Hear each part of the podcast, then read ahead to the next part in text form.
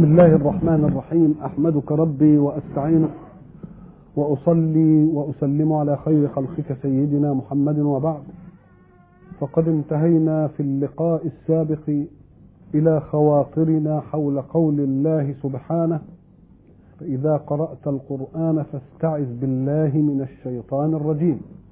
وانتهينا إلى أن هذه الاستعاذة تصفي النفس البشرية وتعيدها إلى الفطرة الإيمانية حتى تخلصها من وسوسة الشيطان الذي قد يعوق قابلية النفس المطمئنة إلى ما في القرآن من منهج. اذا فاستعاذة قارئ القرآن بالله من الشيطان إعداد للنفس حتى تستقبل كلام الله بصفاء لا يشوبه نزغ من الشيطان. وحين تستعيذ من الشيطان وهو خلق الله تستعيذ بمن؟ بمن خلقه لا يقوى الشيطان على أن لا تكون له مواجهة إلا إذا انفرد بك دون خالقك. أما أن تكون في معية خالقك فلن يجرؤ الشيطان أن يذهب إليك أبدا. ولذلك المعية مع الحق سبحانه وتعالى يعطيها الله صورة تخلع قدرته على العاجز. مثلا حينما كان رسول الله صلى الله عليه وسلم في الغار في غار سور في الهجرة ماذا قال له صاحبه أبو بكر؟ أبو بكر يقرر واقعا قال له لو نظر أحدهم تحت قدميه لرآنا. فجوة الغار باينة من تحت. المواجهة كده مسدودة لكن الفتحة تحت. فلو أن واحدا منهم نظر من تحت قدميه لرأى رسول الله ورأى صاحبه.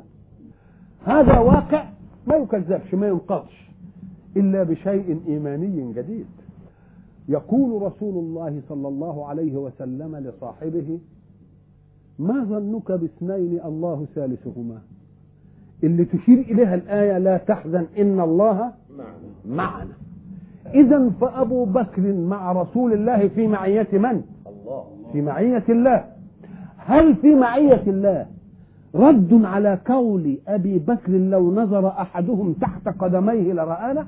نعم يعني معناه اطمئن فإنه لو نظر أحدهم تحت قدميه لا يرانا إزاي؟ قال لك لأن في معية الله وما دام نحن في معية الله والله لا تدركه الأبصار فكيف تدركنا الأبصار؟ فكذلك إذا استعاذ الإنسان بالله من الشيطان كان في معية الله. والشيطان لم يدخل في معركة مع الله إنما دخل في معركة مع خلق الله. فمن أراد أن يستفرد به الشيطان فلينعزل عن الله. ومن أراد أن لا يتمكن منه الشيطان فليدم صلته بمعية الله. حين تكون في معية الله والشيطان لا سبيل له عليك ويتكلم الله. الصفائية تأتي. إذا هذا هو معنى إذا قرأت القرآن فاستعذ بالله من الشيطان الرجيم. هيأت نفسك للمدخل. حين تدخل ماذا تقول بعد ذلك؟ تقول بسم الله الرحمن الرحيم. إيه الأصل كده؟ لأن القرآن بدأ مقروءا باسم ربه. فكذلك يبدا متلوا باسم الله. المسألة واحدة.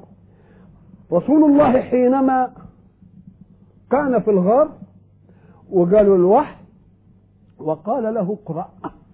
اقرأ تتطلب امرا. أن يكون حافظا شيئا يقرأه. أو يكون قدامه مكتوب. ويقرأ ورسول الله لم يكن عنده محفوظ ولم يكن فيه مكتوب يعرف يقرأه. لا دي موجودة ولا دي موجودة. قال ما أنا بقارئ. رسول الله منطقي مع نفسه. والحق منطقي مع قدرته. قال له اقرأ. قال له ما أنا بقارئ. أتعرفون لماذا كان هذا الترديد؟ اقرأ ما أنا بقارئ. إنما كان ليرد على شعوذة أثارها خصوم الإسلام فيما بعد. الإسلام ب 14 قرن.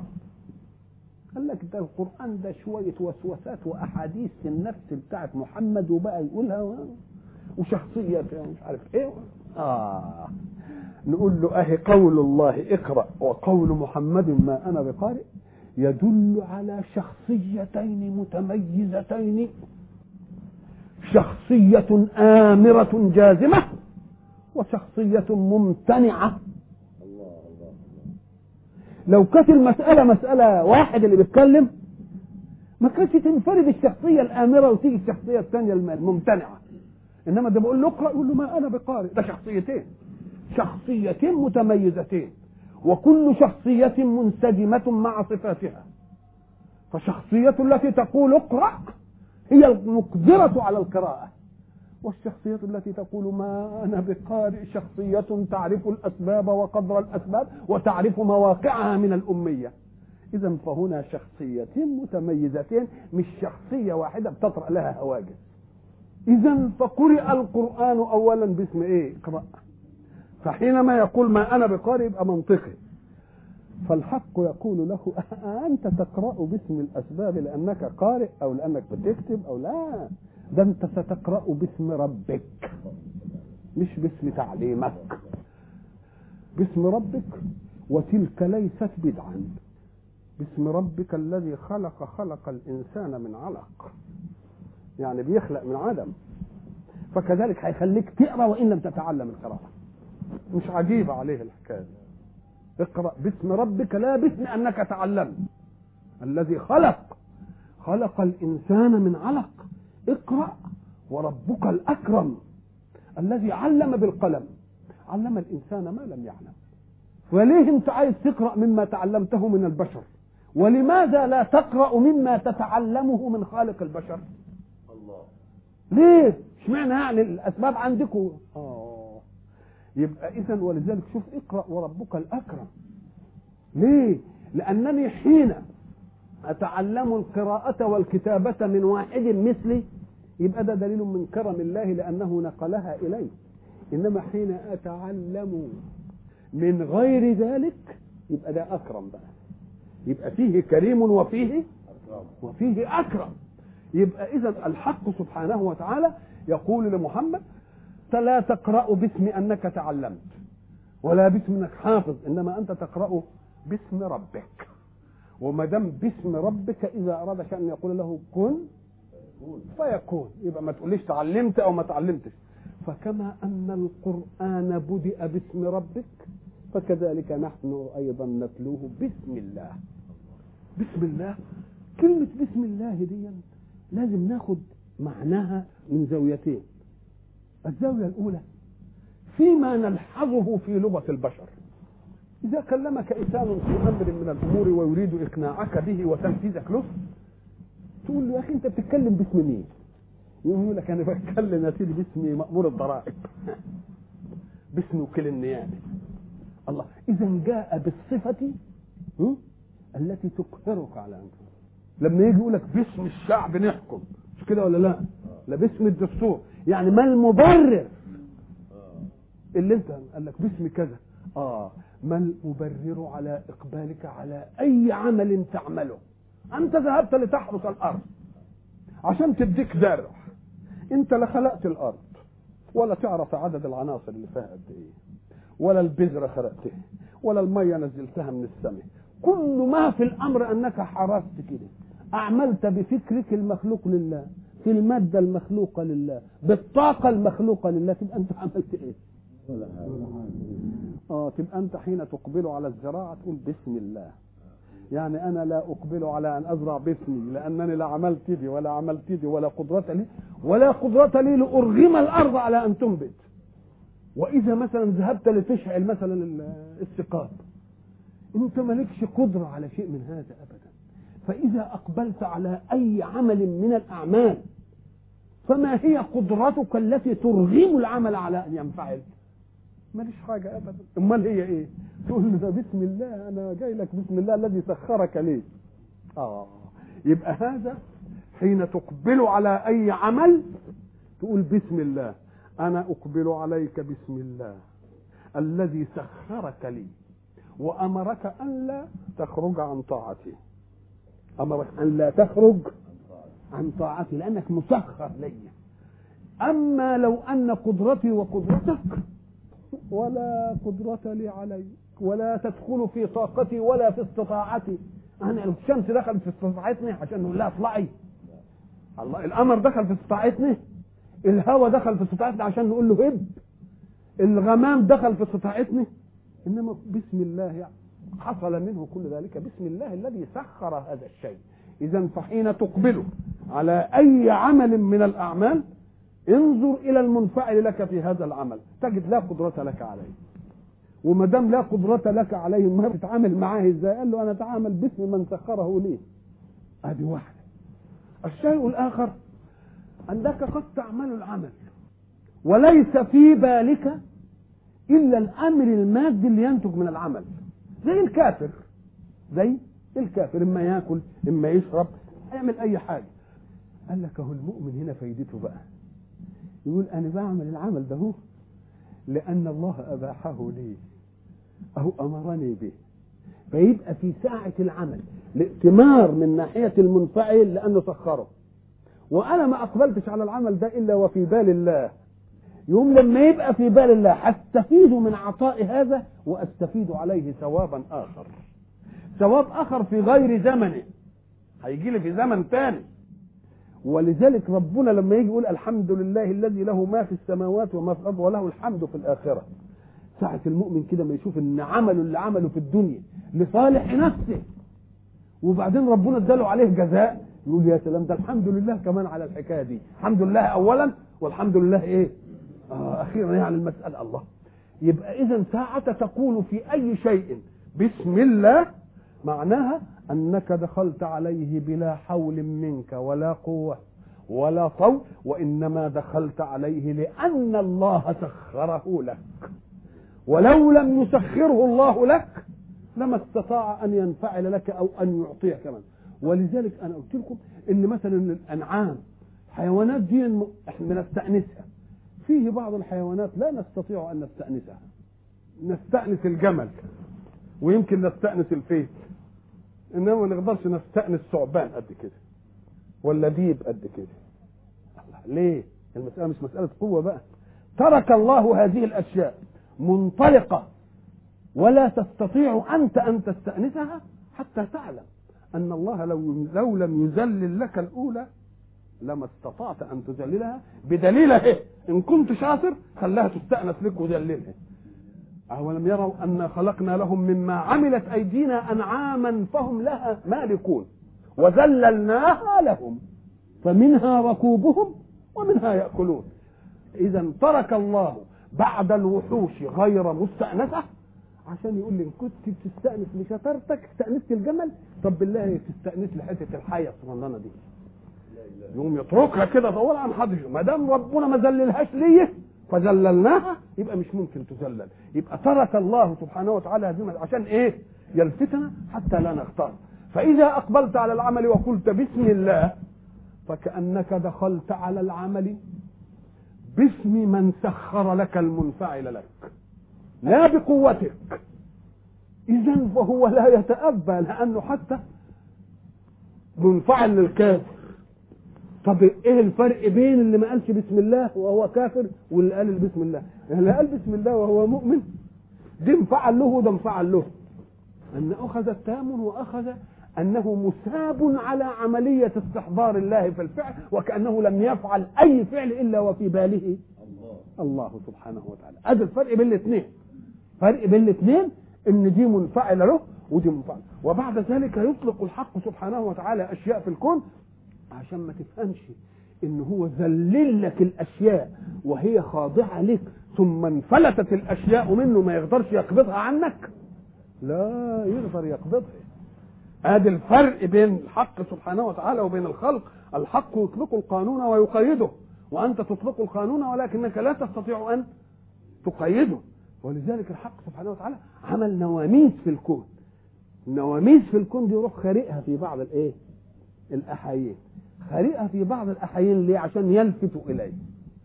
ليلفت الناس إليه. لما نيجي تقول مثلا آه، ده بتنزل المطرة وبينزل الغي- الغيم وبيجي والسحاب ومش عارف إيه وبتاع والأرض دي ممطرة دائما يقوم يجي في حتة ممطرة دائما كده ويروح عامل فيها شوية جفاف يموت مواشيه.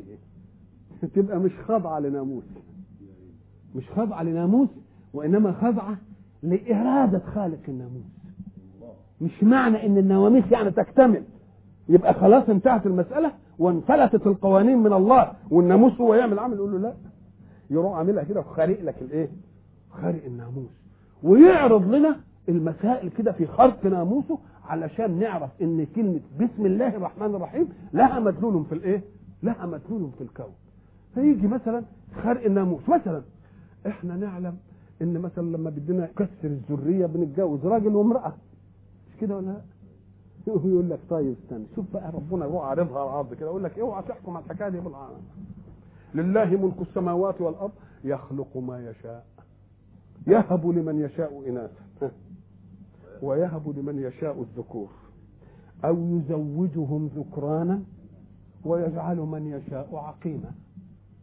يبقوا الاثنين موجودين ذكر وأنثى وما فيش. يبقى اذا الناموس مش هو اللي مش هو اللي بيتصرف. إرادة خالق الناموس. لو أن الناموس هو بقى اللي بيتصرف كان يبقى الناموس هو المتصرف هو هو الحاكم. ولذلك الحق سبحانه وتعالى يعرض لنا هذه المسائل بأن الحق سبحانه وتعالى الشيء اللي انت عقلك يتأباه يقوم عامل لك إيه؟ أنه عنده لا عنده لا عندك أنت إنما عندي لا. عنده. نيجي مثلا حق سبحانه وتعالى يجي سيدنا زكريا كفل مين؟ مريم. كفل ستنا مريم. خلاص ما دام كفلها هو اللي بيجيب لها التموين. فدخل مرة عليها وجد عندها حاجة لم يأتي بها ودي شرحناها مرة في حلقة. مش كده؟ وبعدين لها أن لك هذا وقلنا إن فساد المجتمع ناشئ من إهمال إن أن لك هذا.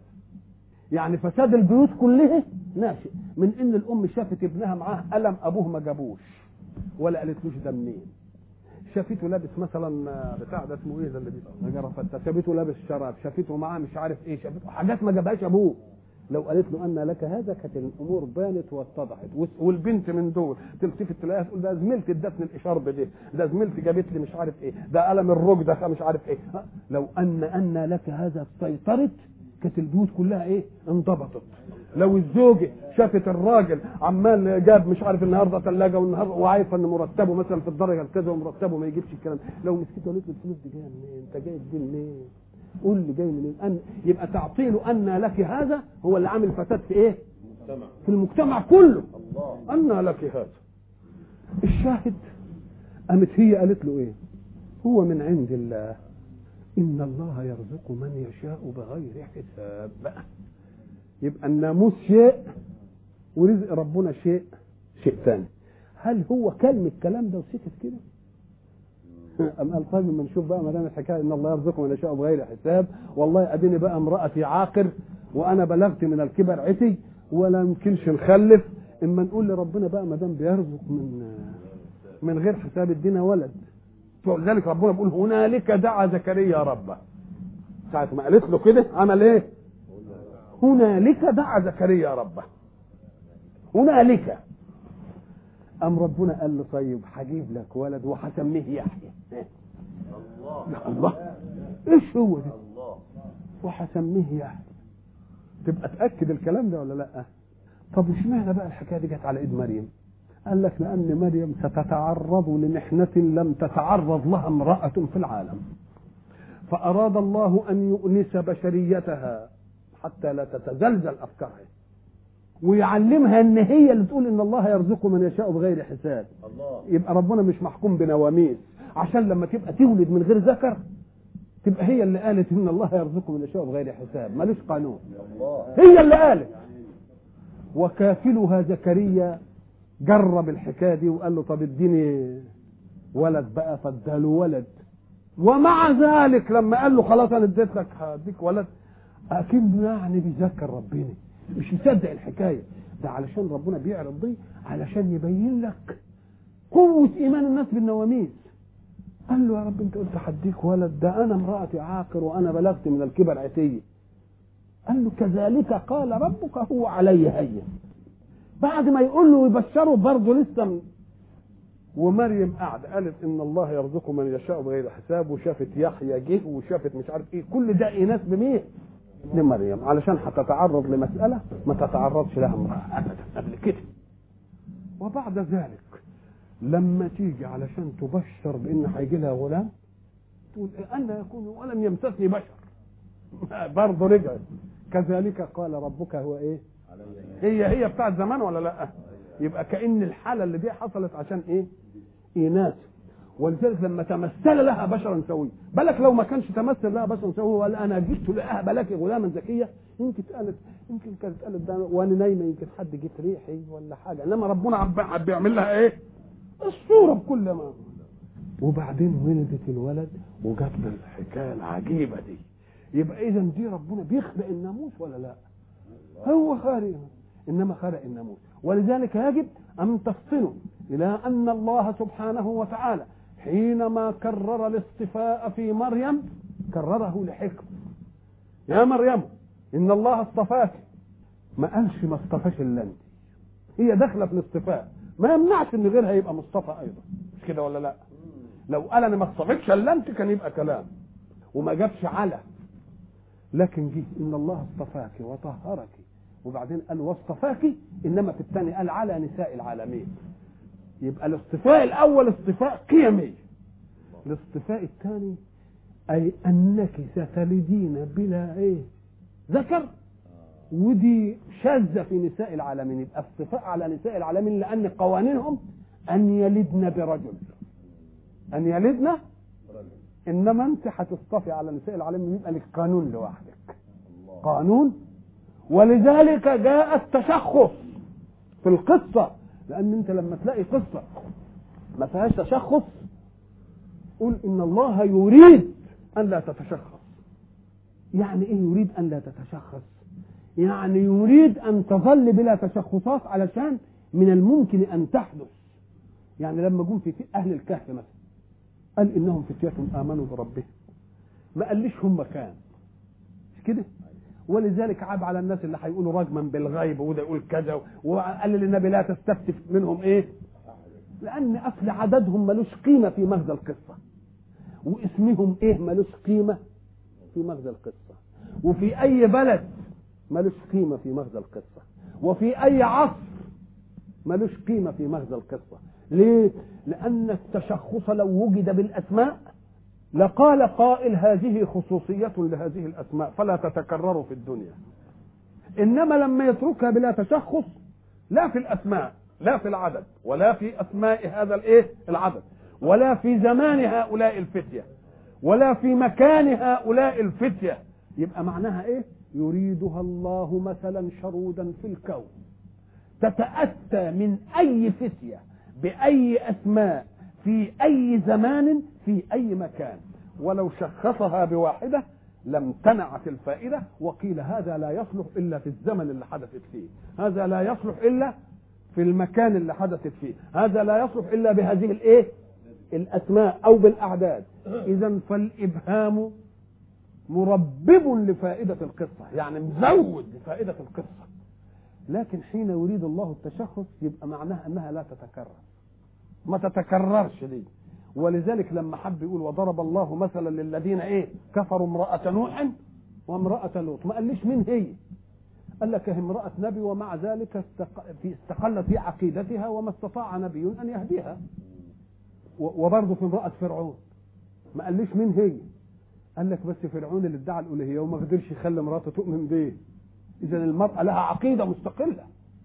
لكن لما جه عند مريم قال ومريم ابنة عمران.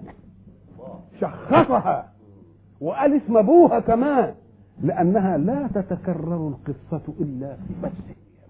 يبقى التشخص ينفي التكرر.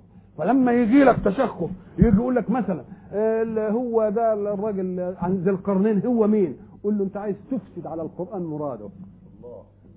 لأن لو كان القرآن يقول هو مين نقول التشخص ده هو يمنع التكرر. إنما هو ربنا بده يقول رجل ممكن في الأرض آتاه الله ملكا وآتاه الله تمكينا. حين يبدأ قرآنه بقولنا بسم الله الرحمن الرحيم يعني أبتدئ أقرأ. ولما تيجي في أي عمل النبي قال مش بس قراءة القرآن أي عمل لا يبدأ بسم الله فهو أبتر. أبتر ليه؟ معنى الأبتر مقطوع منك. يعني منه حتة وحتة ضايعة. لأن حين لا تبدأه ببسم الله يمكن يصادفك الغرور والطغيان بانك أنت اللي مسخر المسائل دي وانفعلت ليك أو ساعة ما تذكرش اسم الله تبقى تعمل العمل وليس في بالك الله. يبقى ما عليكش له جزاء في الآخرة. يبقى إن خدت عطاؤه في الدنيا فقد بطل منك عطاء الآخرة. إنما عايز عطاء الآخرة قول بسم الله عشان يبقى كل عمل تقبله عليه في نيتك الله. كل وقل بسم الله. أنه أباح لي أن تزوج وقل بسم الله. انجح وقل بسم الله. كل حاجة قول بسم الله. ما دام تدخل عليها وفي بالك الله استحيت أن تقول بسم الله في عمل يغضب الله. ما يمكنش تيجي دي. يبقى إزاي دي تيجي؟ فإذا ما تعودتها حين تفعل أي فعل وتقوله بسم الله تقوم ساعة ما تيجي في أي عمل كده ساعة تشرب الخمرة تقوم الله. طب حاول يعني إيه بسم الله مش هتنفع ما تجيش. حسرق بسم الله.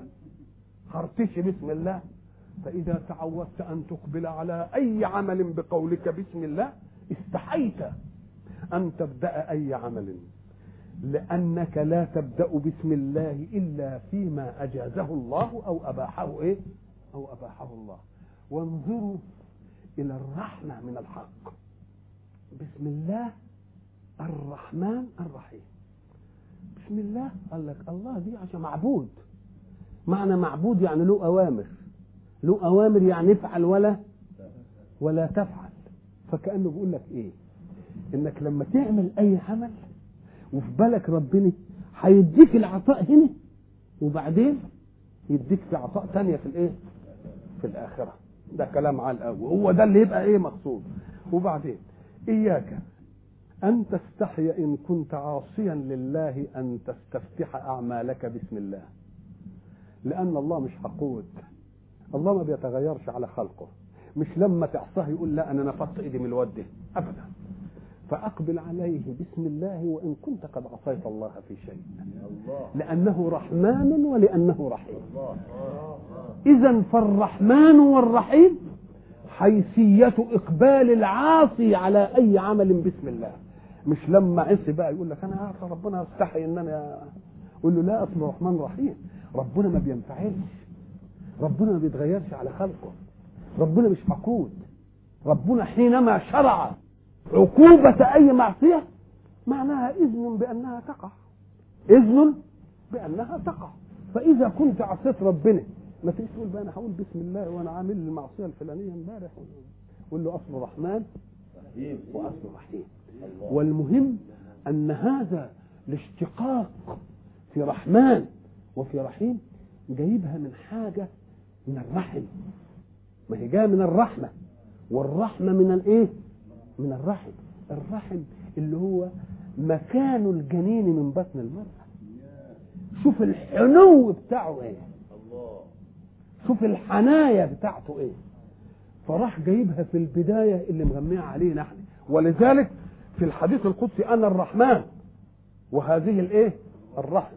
اشتققت لها اسما من اسم. فمن وصلها؟ وصلته. ومن قطعها؟ قطعته. اذا فكلمة رحمن وكلمة رحيم مأخوذة من إيه؟ رحمة من الرحمة. اللي هي من الرحم. الرحم اللي هو اللين اللي فيه الوسائد اللي فيه اللي مش عارف إيه علشان الإيه؟ عشان الجنين. حنايا الحلوة دي. يبقى اذا ربنا حنايا علينا. بيعطف علينا يقول لك وإن كنت عاصي برضه ما تستحيش أن تهتف باسمي. حين تبدأ في أي عمل لتمنع عن نفسك الغرور بأنك قدرت عليه بذاتك. بل أنت قدرت عليه بالتسخير مني. وألا تحرم نفسك الثواب عليه في الآخرة. فيكون عملك عمل غير غير ابتر فحين يقول المؤمن بسم الله الرحمن الرحيم. واختلاف رحمن ورحيم. إياكم أن تظنوا أنه إذا وجدت لأن صفة الرحمة لما نقول فلان آه عنده رحمة يعني راحم. راحم. فإذا قيل رحمن تبقى إيه؟ مبالغة. وإذا قيل رحيم تبقى مبالغة. إياكم أن تفهموا أن صفات الله تتأرجح بين القوة والضعف. فمرة يكون راحما ومرة يكون رحمانا ومرة يكون رحيما. لأن صيغ المبالغة إنما تأتي في الأغيار. قالوا فلان عالم وفلان علام. يعني أكثر. وفلان علامة. لأن الصفات في البشر بتتغاير لكن عند الحق سبحانه وتعالى ما عندوش الصفة تضعف والصفة إيه تقوى. ولكن متعلقاتها هي التي تكثر أو تقل. أنت تيجي تقول فلان إيه؟ آكل كلام كويس. ده العادي وبعدين تقول فلان أكول أو أكال. إيه يعني أكول أو أكال؟ أكول يا ترى بدل ما الواحد بياكل رغيف هو بياكل رغيفين ولا ثلاثة يبقى عنده مبالغة في العملية الواحدة بياكل فيها أكثر يبقى ده أكل وأكال. ولا مش ضروري يمكن برضه هي كل مرة رغيف بس بياكل خمس مرات في اليوم؟ يبقى مرة تأتي المبالغة. في أنه كرر المرات لكن كل مرة فيها عادية. ومرة ما كررش المرات إنما كل مرة فيها غير عادية. يبقى دي الصفات دي فيها تغير. لكن لما يجي ربنا مثلا يقول وما ربك بظلام للعبيد. أنا عايز عشان تفهم إن الرحمن دي مش إن ربنا مرة يبقى رحيم ومرة يبقى راحم ومرة يبقى لا الصفات عند الله ما بتقواش وتضعف. إنما تضعف وتكثر متعلقاتها. المتعلقات هي اللي بت إيه؟ رحمن لأنه بيرحم المؤمن والكافر في الدنيا. يبقى رقعة الرحمة واسعة ولا لا؟ وبيرحم رحيم بس في الآخرة مثلا لأنه بيرحم المؤمنين. اذا المسألة في المبالغة والصفة بتأتي مش في صاحب الحدث في الواقع عليه الحدث. في الواقع مش ربنا بتجيء الصفات مرة تبقى قليلة ومرة تبقى كثيرة لا ربنا ما بيتغيرش. إن الله لا يتغير من أجلنا ولكن يجب أن نتغير نحن من أجل الله. الله. إحنا اللي نتغير من أجله إنما هو ما يتغيرش ابدا. وإلا لو كان بيتغير كان بمجرد عبده ما يعصاه مع النعم اللي عاملها عليه ديا كان يخسف بالارض إنما هو لذلك هو قال أنا مسمي نفسي حليم. حليم. ما بتغيرش ومسمي نفسي زي ما بقول للإخوان ستار. يعصاه العاصي ولكنه يحب من يستر عليه. مسألة ما يمكنش تيجي من متغير أبدا. يتغير على خلقه لا ما يتغيرش على خلقه. إذا فلما بيجي ربنا يقول ما ربك بظلام للعبيد. هنا الناس اللي يدخلوا يعني في نقاش فلسفي يقول لك ما ربك بظلام. حين تنفي صفة المبالغة عن واحد تبقى ما نفتش عنه الصفة الأصلية. لما تيجي تقول فلان ليس بأكول هل نفيت عنه إنه آكل؟ يبقى ثبت له إنه إيه؟ لا. آكل. نفيت المبالغة يبقى فلان ليس بعلامة. يبقى عالم. طب ما ربك بظلام؟ يبقى ما فيش مانع يبقى ظالم بس. ها؟ ما هي معناها كده. بينفي الصفة المبالغة. مش كده ولا لا؟ زي ما قلنا فلان ليس بأكول. يبقى يمنع إنه آكل؟ طيب ما ربك ليس بظلام. ما يمنعش إنه ظالم. يبقى هو ظالم ما بي- ما بيبالغش في الظلم بس. نقول له لا. انت خدت على أن الصفة في الله تت- تتغير علوا وضعفا. والصفة في الله لا تتغير علوا وضعفا. لأن كماله غير متغير. أمال إيه الحكاية؟ أم قال لك هو قال له ما ربك بظلام للعبد ولا للعبيد؟ آه يبقى لما يكون عنده طاقة يظلم ده ويظلم ده ويظلم ده ويظلم ده. يبقى تكرر الحدث ولا لا؟ آه. تكرر؟ يبقى ظلام لأن الحدث إيه؟ كتير ظلم ده لا- لا- لا- لا. لما يكون عايز يظلم العبيد ده تبقى ظلام ولا مش ظلام؟ آه. طب وإذا كان الظلم يتناسب مع القدرة؟ ما أنت ما تظلمش إلا اللي أنت تقدر عليه. يبقى ربنا إن أباح لنفسه مش هيبقى ظالم بس. عشان قدرته واسعة قوي. ده إن كان هيدخل في الحكاية دي ما يبقاش ظالم. ده يبقى إيه؟ ده يبقى ظلام. لأن الظلم متناسب مع قدرة الظالم. وقدرته لا حد لها. مفهوم؟ يبقى اذا الصفات في الحق سبحانه وتعالى لا يقول إنها تضعف وتقل. الكمال في الله واحد. إلا أن متعلقات هذا ال- الكمال هي اللي بتختلف. قد تختلف لأنها إذا تناسبت مع قدرته يبقى يبقى ظلام قوي وإن تناسبت مع العدد يبقى ظلم هذا وظلم. لما يجي ولد تلميذ الفصل عدد 40 وتلميذ صغير وضرب كل الفصل ولو بس زق كده زغده بسيطه كده. يقال ده إيه ده؟ ضريت وان كان الضرب بتاعه ما ألمش الواحد إنما الكسره دي ضرب الفصل كله. ولا مسك ولا ورن علقة جامده برضه نقول ضريت فإما أن تبالغ في الحدث غير المكرر وإما أن تبالغ في تعدد الحدث المكرر وإن كان عاديا. وإن كان عاديا. يبقى اذا حين يكون حين يبدأ الله الحق سبحانه وتعالى إننا نقرأ القرآن نقول بسم الله الرحمن الرحيم طلب منا في القرآن وفي غيره. في كل عمل ندخل عليه ندخل عليه باسم مين؟ بسم الله لأنه هو الذي سخر لي الأشياء.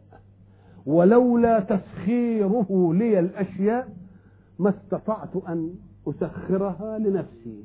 ولأن الله يريد أن لا يكون عملك هدرا عمل المؤمن. فيكون كل عمل لك تعمله وفي بالك الله. ما دام كل عمل تعمله في بالك الله يعني إن أتيت امرأتك شهوة وأنت تنوي إعفافها أو تنوي الذرية الصالحة يبقى لك ثواب ولا مش لك ثواب؟ ولذلك قالوا للنبي قالوا أيأتي الرجل منا أهله؟ ويبقى له ثواب يعني ياخد متعته وشهوته؟ يبقى له ثواب كمان؟ ما هو قال في بضع أحدكم إيه؟ صدقة. قالوا له بقى الراجل يأتي أهله شهوة كده وبتاع وياخد قال أرأيت لو وضعه في حرام؟ كان يبقى عليه عقوبة ولا لأ؟